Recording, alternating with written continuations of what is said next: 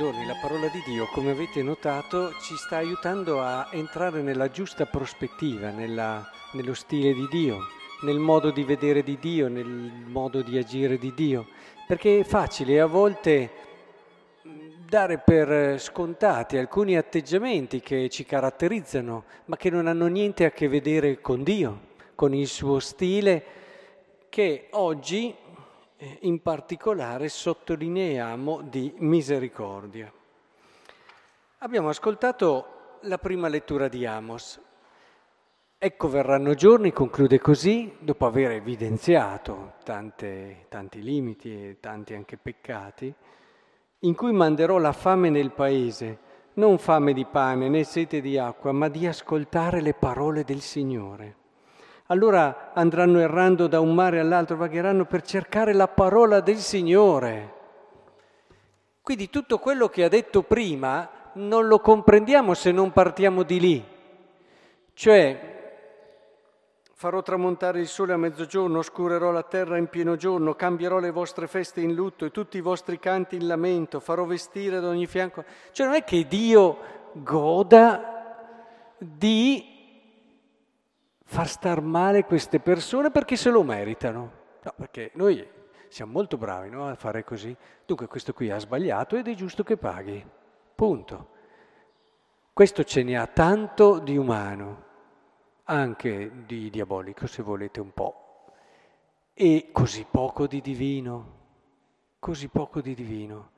Eppure ce l'abbiamo come un atteggiamento abbastanza naturale questi hanno sbagliato e adesso è giusto che pagano. E ci va anche quel sottile gusto quando, ne abbiamo già parlato, vediamo uno che paga le conseguenze dei suoi errori.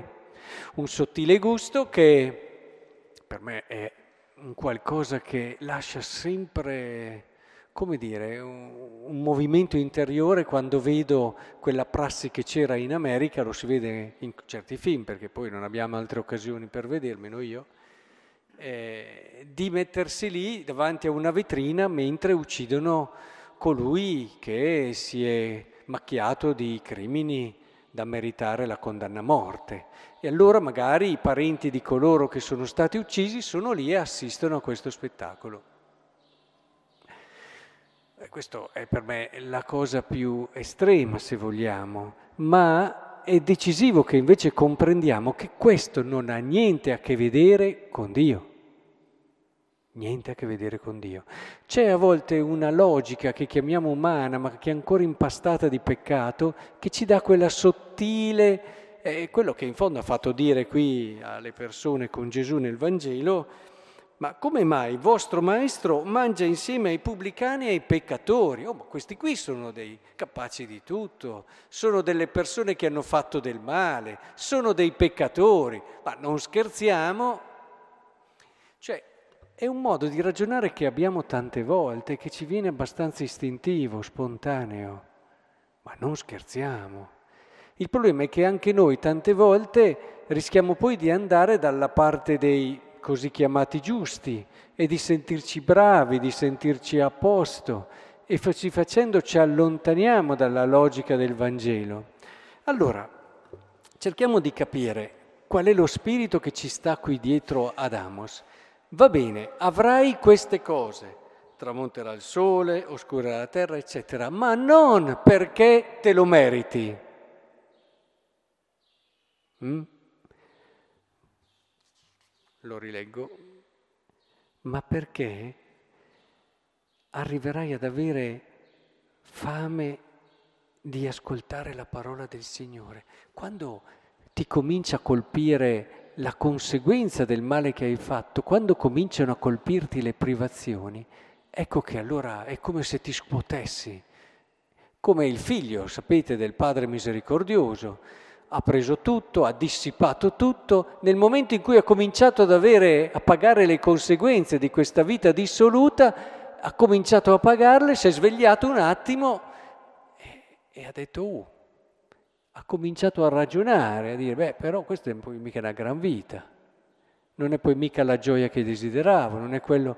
Ecco, il Signore quando permette che noi paghiamo le conseguenze del nostro male, non lo fa perché è giusto così, non perde mai il tratto di paternità. A volte mi capita di parlare con delle madri che hanno perso il loro figlio giovane e quando mi raccontano tutto quello che hanno fatto per riuscire in qualche modo a evitare questa sorte, no?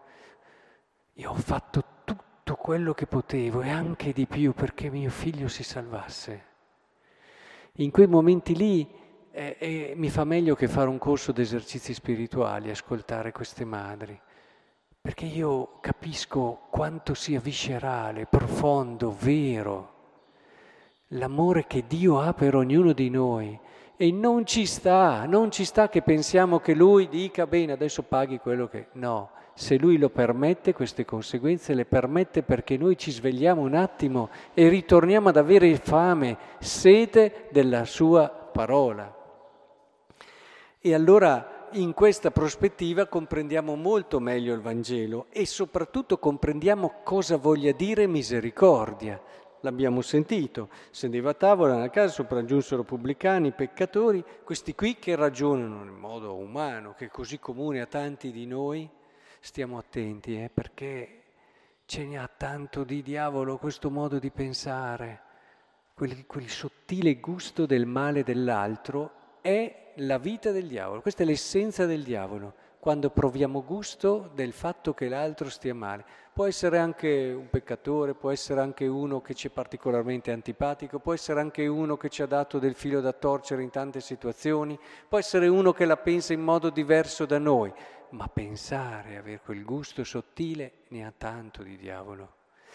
Dio è diverso, proprio nella natura intima e profonda. Dio eh, udito questo disse, non sono i sani che hanno bisogno del medico, ma i malati. Andate e imparate cosa vuol dire misericordia e vogliono un sacrificio. Anche qui non banalizziamola. Bene, adesso Dio deve perdonare. Dio...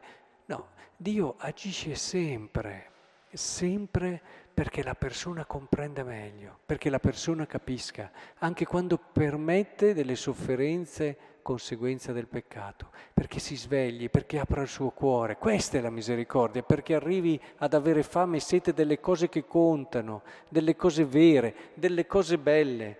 Ecco che allora il salmo che abbiamo ascoltato è la giusta conclusione, è come se ci aprisse uno spaccato nel cuore di Dio. Beato chi custodisce i suoi insegnamenti, lo cerca con tutto il cuore, è lì che Dio ci vuole portare. Quello che ci accadrà nella nostra vita, quello che a volte ci farà soffrire, a volte ci farà gioire, ha però questo filo conduttore, sempre, tenetela come chiave, vi aiuta a leggere tutto quello che vi accade. Con tutto il mio cuore io ti cerco, non lasciarmi deviare dai tuoi comandi, ti vuol portare lì a capire che è tutto per la tua vita la legge di Dio. Io mi consumo nel desiderio dei tuoi giudizi in ogni momento. Ho scelto la via della fedeltà, mi sono proposti i tuoi giudizi. Questo è il sogno di Dio su di noi. E fino a che non siamo arrivati lì, Dio permetterà anche a volte sofferenze grosse nella nostra vita, ma sempre con questo orizzonte. Apro anelante la mia bocca perché ho sete dei tuoi comandi. Sì, è proprio questa fame e questa sete che il Signore desidera dal nostro cuore.